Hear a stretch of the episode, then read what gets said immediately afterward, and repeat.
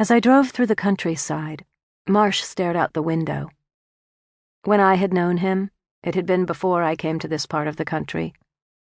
Given that he didn't remember anything between his death and now, I figured he had probably never seen the area before. After a time, he cleared his throat. What are you going to do about your business? That Shayla woman didn't seem very amenable, to put it lightly. I had been doing my best not to think about it, but realized that denial wasn't going to help matters any. With a shake of my head, I said, I don't know. They're out to ruin me. I might be able to convince my faith clients to stick around, but the weres? Lost cause unless they lift their sanctions. And weres hold grudges. Since my clients generally only visit me once a month, I'm expensive. The remaining won't be enough to make a living from, nor to satisfy my hunger. I'm not sure what to do. You can't start taking humans as clients. It was a statement, not a question. Obviously.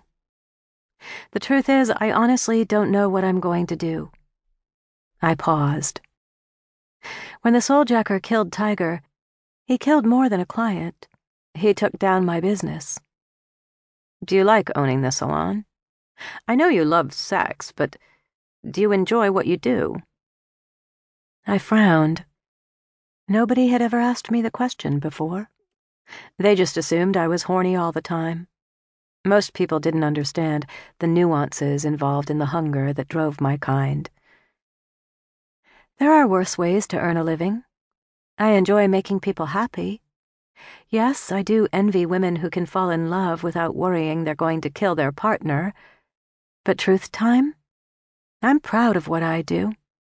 I give pleasure in a world full of pain. That has to count for something. It counts for a great deal, Lily. He flashed me a smile, and I swear, for a moment, it felt like the past had been transported into the present. Damn it. Why do you have to appear so corporeal? Why can't you be all filmy and look like a real ghost? I was only half joking. You don't know how much I've missed your laugh. You could always brighten my spirits when I was feeling down. I liked making you laugh. Your smile, I always loved it when you smiled. He leaned to the side, staring out the window as we passed by a ravine. The landscape here is wild and rough, isn't it? You haven't seen anything yet. By the looks of those mountains in the distance, I'd say you're right. Another pause. Then he let out a soft sigh that sounded more like a whisper caught in the wind. Lily, I don't know what it means to be dead. If I ever did know, Whoever summoned me made sure I have no memory of it. Or maybe I was just nothing until they brought me back. Maybe I'm not even real right now, but a construct. Maybe Danny can read the cards for you. She's dealt with the spirit world far more than I ever have.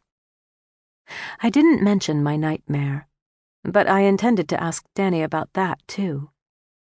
Who's Danny? She's my best friend. She's a witch. If that phased him, he didn't let on. Another few miles in silence, and then we were onto the highway that would take us to Winter's Palace.